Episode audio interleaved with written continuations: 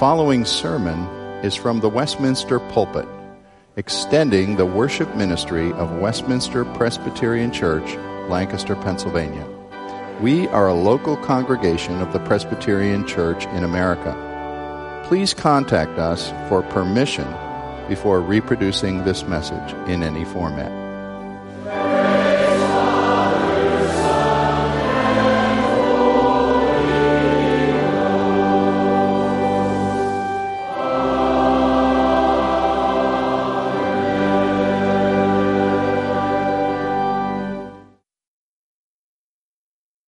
Encourage you to turn in your Bible to the book of Titus, one of the shorter books of the New Testament, right before the large book of Hebrews. We're beginning a three part series led by the associate pastors while Dr. Rogers is taking a three week vacation. For our family, it's been a busy summer of baseball games and swim meets. And it's not uncommon at such events to hear from a coach or parents or even from your own mouth words to the effect of, do your best, encouraging a young athlete. And at, time those, at times, those words are genuine, and at other times, they're masking secret desires to win, to see your little competitor dominate, and to uh, team to win the championship. Competition is fun and healthy, and yet it is oftentimes an arena for competing desires a tension between character development and teamwork versus the will to dominate or gain bragging rights. We begin this morning a three part mini series on spiritual seduction, examining how our desires are shaped by the world and how Scripture can help conform our desires to what pleases God.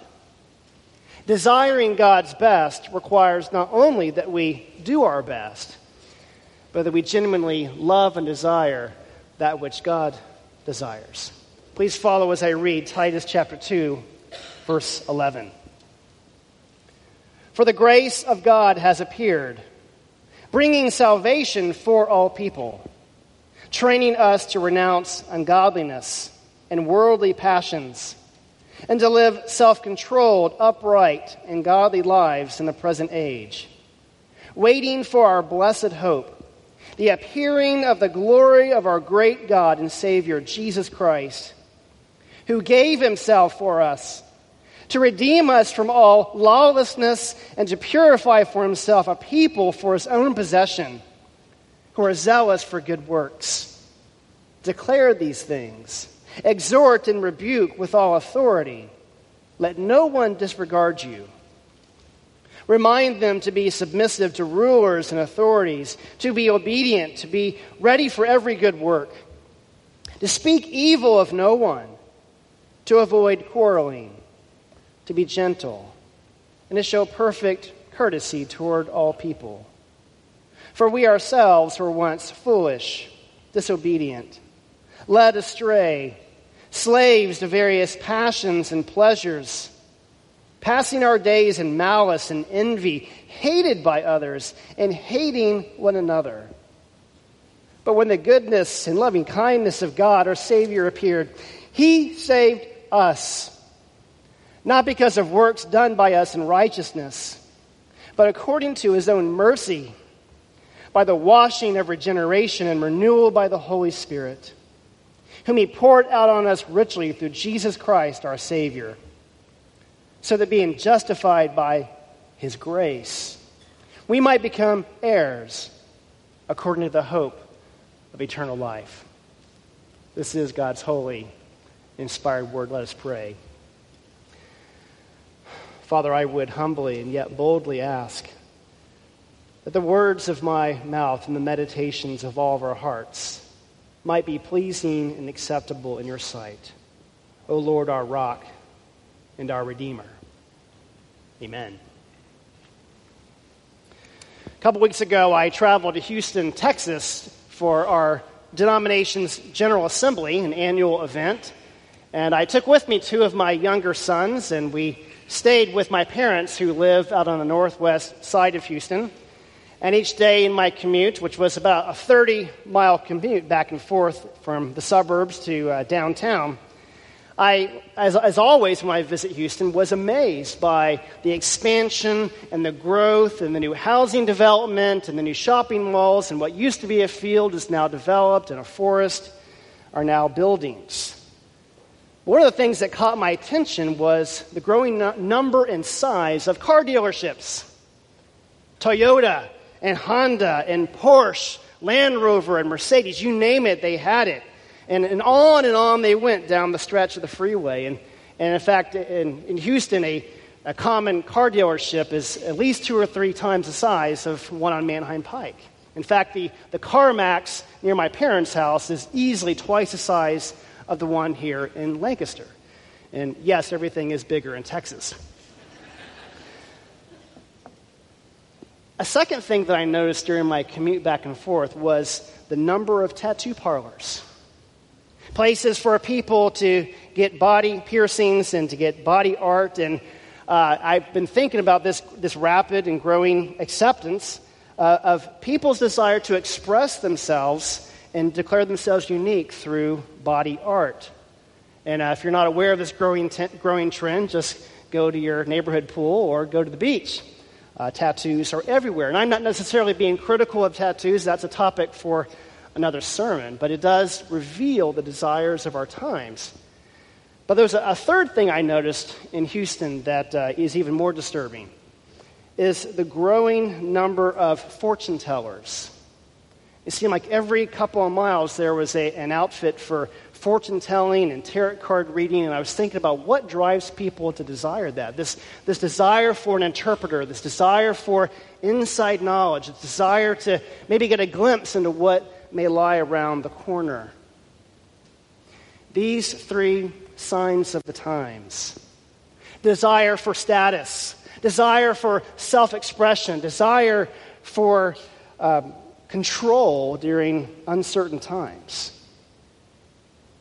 Another great desire was revealed to me by, by the fact that this great city, which was 4 million people when I was growing up, in the last 20, 30 years has mushroomed, grown by 50%, with over 6 million residents.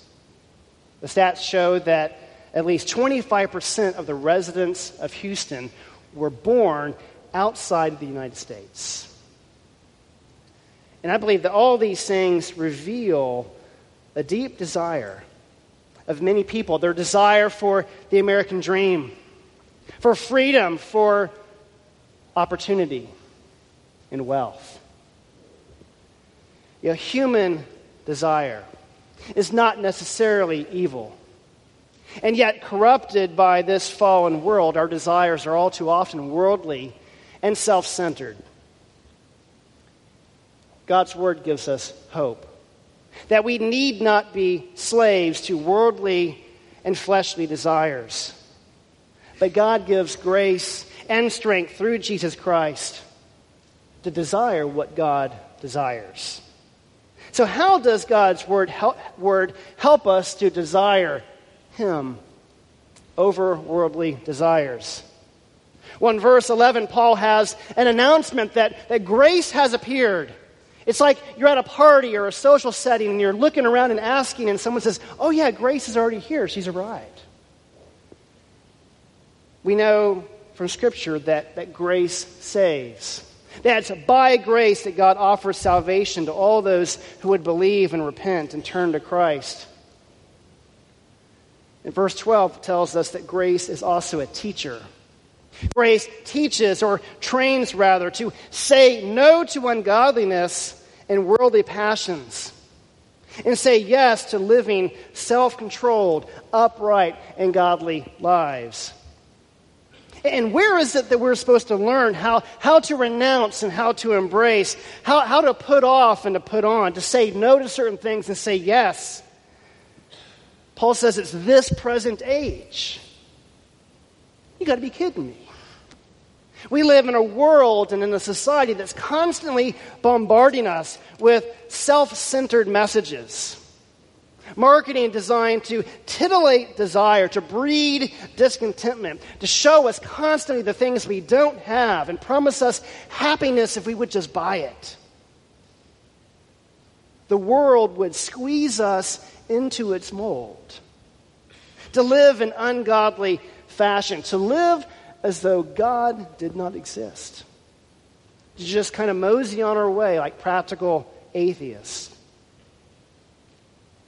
worldly messages press upon us the desire to live for self, fend for yourself, have it your way. You deserve a break today. We are constantly assaulted with desire inducing messages and products and services to please ourselves. But grace is a teacher that shows us something better. It enables us to desire that which is better and best, to please God and live for His glory. Every parent learns that you have to train a child's desires. They come out of the womb a little hairball of want and need, and it's just, it's not natural for them to desire what is good and best. That child has to be trained to like green beans. That we, in like ways, you and I have to be taught and trained by God's grace. Just as a child has to be trained to share, to tell the truth, to wait patiently, to express gratitude. You and I must be taught by God's grace to desire God's best. And thankfully, we have another helper to renounce worldly desires. Grace has a twin sister. Her name is Glory. You see, verse 11 points to the fact that grace appeared at the first coming of Christ. But then verse 13 announces, looking ahead to the appearing of glory, the second coming of Christ. And what's beautiful and unique about verse 13 is that it's one of the most explicit references in Scripture to the full deity of Christ. It refers to him as our great God and Savior, Jesus Christ. And we believe that great and God refer to Jesus because of the Greek syntax. There's an, an article in the, in the Greek language that's before the word great. And it makes great and God and Savior a, a whole package that applies to Jesus. And this is certainly how the early church fathers interpreted this verse.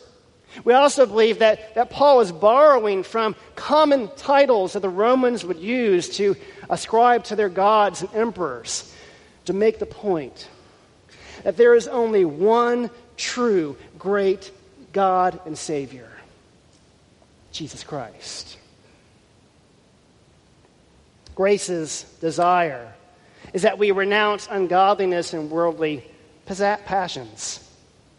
The glory also reveals God's desire to redeem us from our lawlessness and to purify a people for his own possession, zealous for good works. For we were wicked and lawless, ignorant and rebellious. You and I were slaves to sin. And Jesus came to our rescue to redeem us, to buy us back, to ransom us at the cost of his own precious blood, to make us his own possession. And Jesus accomplished our salvation by the giving of his very self, to lay down his life on our behalf. You know, a man will not likely give his life for a dog or even a prized possession, but he will lay down his life for his wife, for his precious children. You see, we give ourselves completely to that which we highly value. Jesus gave himself because he valued you and I and He desires our freedom. And our purification from sin, seeking to make us his own prized possessions for the magnification of his greatness and his grace. So, as you contend with worldly desires that threaten to overwhelm you like a flood, temptations to boast, to lie, to cheat, to give way to fear and despair, self love, and self glory. Remember grace and her sister glory. We have these two reference points. We look to the past to see our salvation by the grace of God, and we also look to the future, our coming reward when we receive our glorious inheritance of the coming of Jesus Christ.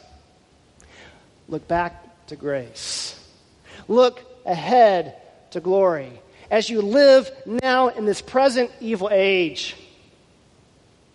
Define your standing to have your bearings and direction that we might renounce worldly desires. And let God's grace and His glory fill us with desires that are pleasing to Him. 1 chapter 3, verses 1 through 3, we turn our focus now to fleshly desires.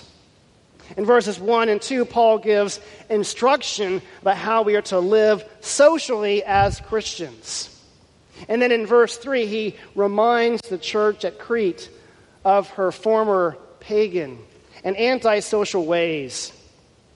Paul tells Titus to instruct the Christians at Crete to submit to their rulers, to be obedient, to be ready for every good work. You see, the people of Crete had a reputation for rebellion and insurrection against Roman rule. They're also known to be lazy gluttons. Let's look back at chapter 1, verse 12. They're a lot like America. We love our freedom and our pleasures. We are an independent minded people who question authority. We are indulgent.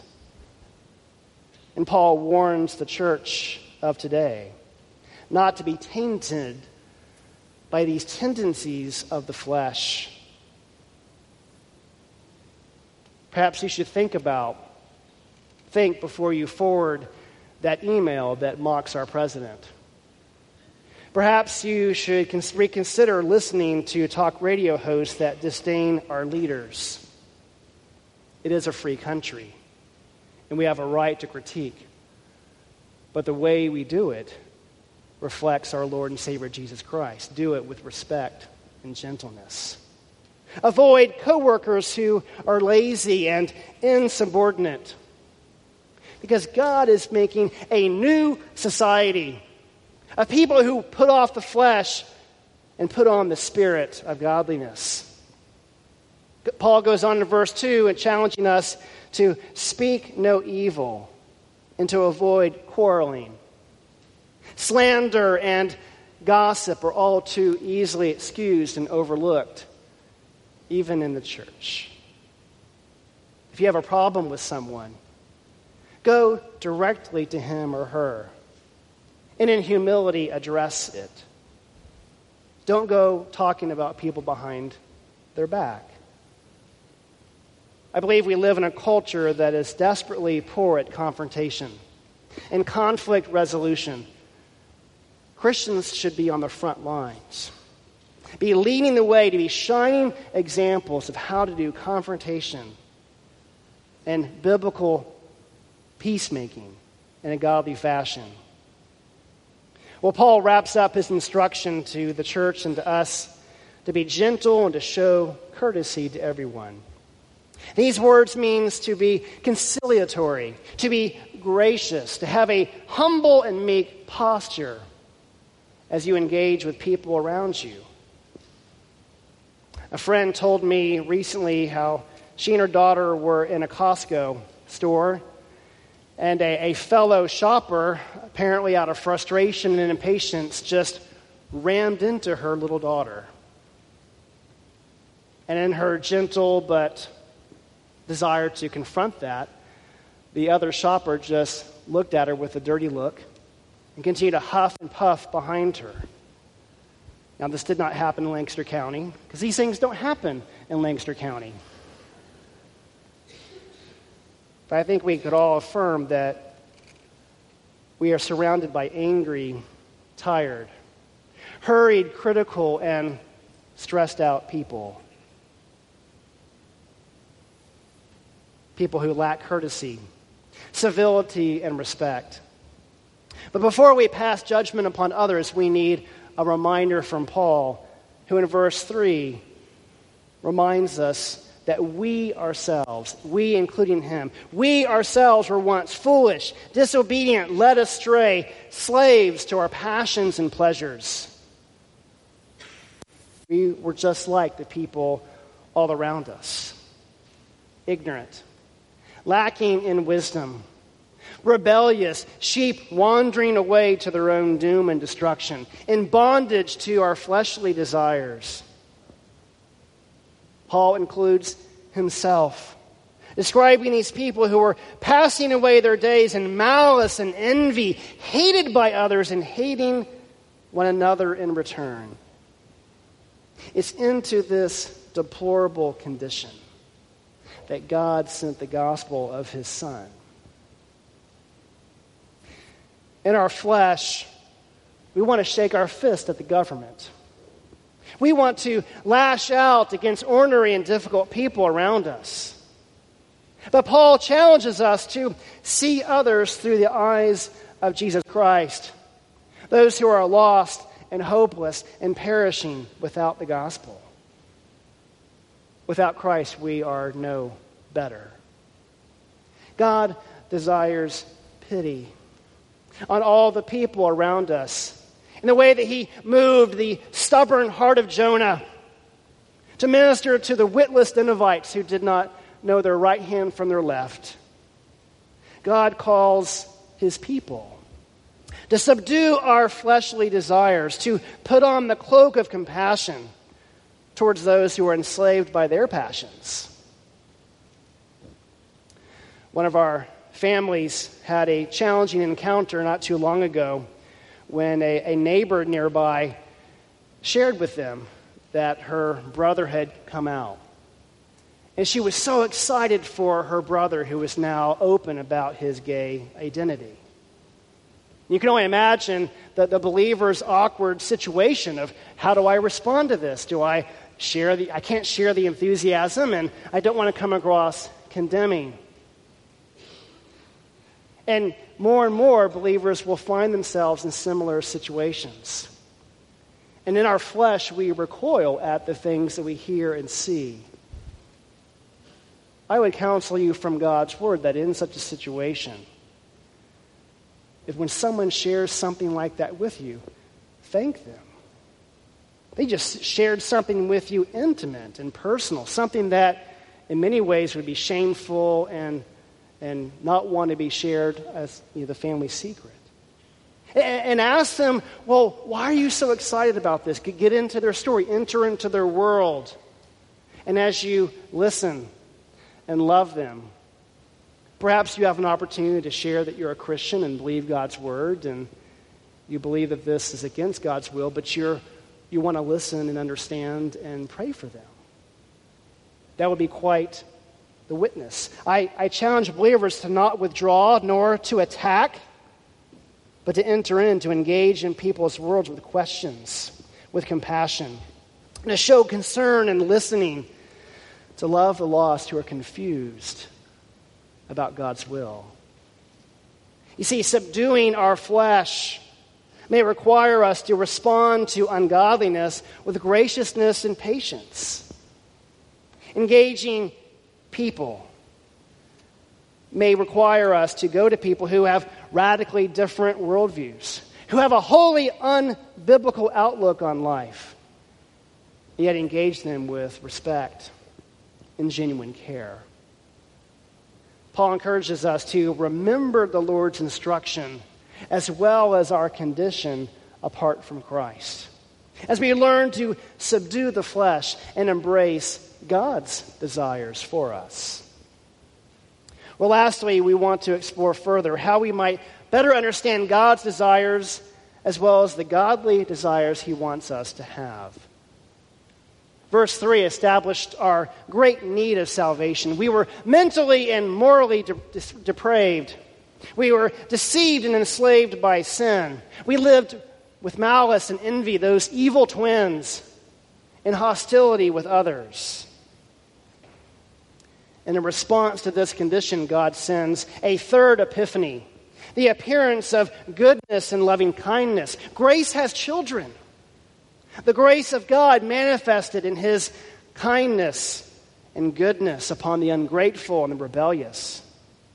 Verses 4 through 7 are one long sentence that many scholars believe are remnants of an early Christian creed. And in this creed, we learn that the source of salvation is not in ourselves, it's from God, our Savior. This verb, He saved us, in verse 5, is the anchor for the entire sentence. Our good deeds merit nothing. We are saved by mercy alone. We do not earn it. God does not owe it to us. Rather, the will of God is moved in compassion in response to our dire need and for his desire to see his glory manifest over all the earth. So, how does God accomplish his salvation? Well, in verse 5, he says it's by the washing of regeneration and renewal of the Holy Spirit. In our basement, we have a water softener that regenerates itself every couple of days to clean out the filter. You and I need regeneration from outside of ourselves by the Holy Spirit to cleanse us and purify us who are far dirtier and filthier than the water that comes into your house. This washing may also refer to water baptism, which baptism has no saving power in and of itself, but points to the true cleansing of sins when one repents and believes in Jesus Christ as Savior. The word renewal means to restore. There are several men in our church who enjoy restoring old cars into their mint condition. Likewise, God loves to restore wrecks such as us to be for His prized possessions. And Scripture says here that God gives us His Holy Spirit, and He is not stingy. Rather, He pours His Spirit upon us richly, abundantly. And after emphasizing our cleansing from sin, Paul declares in verse 7 that you and I have been justified by grace, giving us legal standing before the great judge, that we are no longer condemned as criminals We've been pardoned. And not only that, we have been adopted and made heirs of God and co heirs with Christ, by which we anticipate a glorious inheritance. Our youngest child turned one a few months ago, and up until that point, this child was one of the happiest and most contented children we'd ever had, and we've had several. But then he began teething and the crankiness set in. And my family would testify that his crankiness can try my patience. And when he's fussy and needy, I have a choice. I can respond in my flesh with irritability and impatience. Or I can respond in the spirit with goodness and kindness now, which of these responses do you suppose are more effective? The latter works every time. But I have to be intentional. I have to check my flesh. I have to yield to the Spirit and to remember the one who loved me and gave himself for me, who pursued after a cranky runaway and made him a well loved son of the living God. What godly desires does God desire of us? We need only to circle back to chapter 2, verse 11, and chapter 3, verses 1 and 2 to read what God expects, what He desires from us and for us.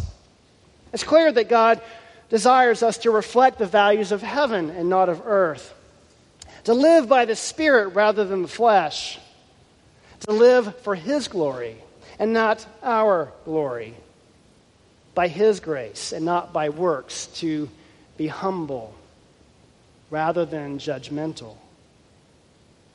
And so, as God desires these things out of us, to live by the Spirit, to live for His glory, to live by His grace, He calls us to be trained in godliness, to exercise self control, to be submissive and obedient, to show gentleness and courtesy to all. The world and the flesh desire that which is fleeting, which satisfies for only a moment. But God desires what is good and will last for eternity. Train yourselves and help train others to desire what is good and pleases God. To renew your passions in the likeness of Jesus Christ, who set his affection upon you to make you his beloved bride. Recently, a friend of mine celebrated his graduation from a, an adult degree completion program. And as friends and family were gathered around, he got their attention and paid tribute to his wife. And, and he made up this honorary induction into the Society of Stay at Home Moms We began to praise her for her virtues and her sacrifices for caring for the children in their home and supporting him through the rigors of going back to finish his degree. It was moving to hear a man woo his wife with deep, heartfelt gratitude and affection. My wife told me that when I finished my doctorate, I needed to do the same for her. I owe her big. Christ is a loving husband who woos his bride and pours out upon her his deepest affection. And we were not a faithful bride. We were not pure and clean, but rather defiled by the world and the flesh. Jesus came and sought a bride. Not one who was already holy, but one whom he would make holy and transform her desires away from self to that which is pleasing in the sight of God. Salvation is not a matter of suppressing desire. Rather, it's a matter of replacing false ones with true ones, weak ones with strong ones, worldly desires with godly desires. God is not down on desire. God made desire. He filled you with this insatiable desire that can only be satisfied in Him. Heaven is a place where all of our desires will be fulfilled beyond our wildest imaginations. While in Houston, my parents and I took our sons to the Children's Museum downtown, which, of course, is one of the biggest in the country. And we spent hours learning and exploring and playing and learning how things work. And the place just kept going and going. And we, we never seemed to exhaust all the opportunities to play and learn and enjoy. Heaven is a place of never ending growth and discovery, a place that will satisfy our every desire even things we cannot even imagine now. Let Christ woo you, to set his affections upon you, and so diminish your worldly and fleshly desires, that you might desire to do what is pleasing and good in the sight of the Father. Let's pray. Father, we thank you that in Christ Jesus you have set your affections upon us, that you have desired us to know us, to transform us, and I pray that you would make us a people who desire what is good and pleasing in your sight. We ask in Jesus' name. Amen.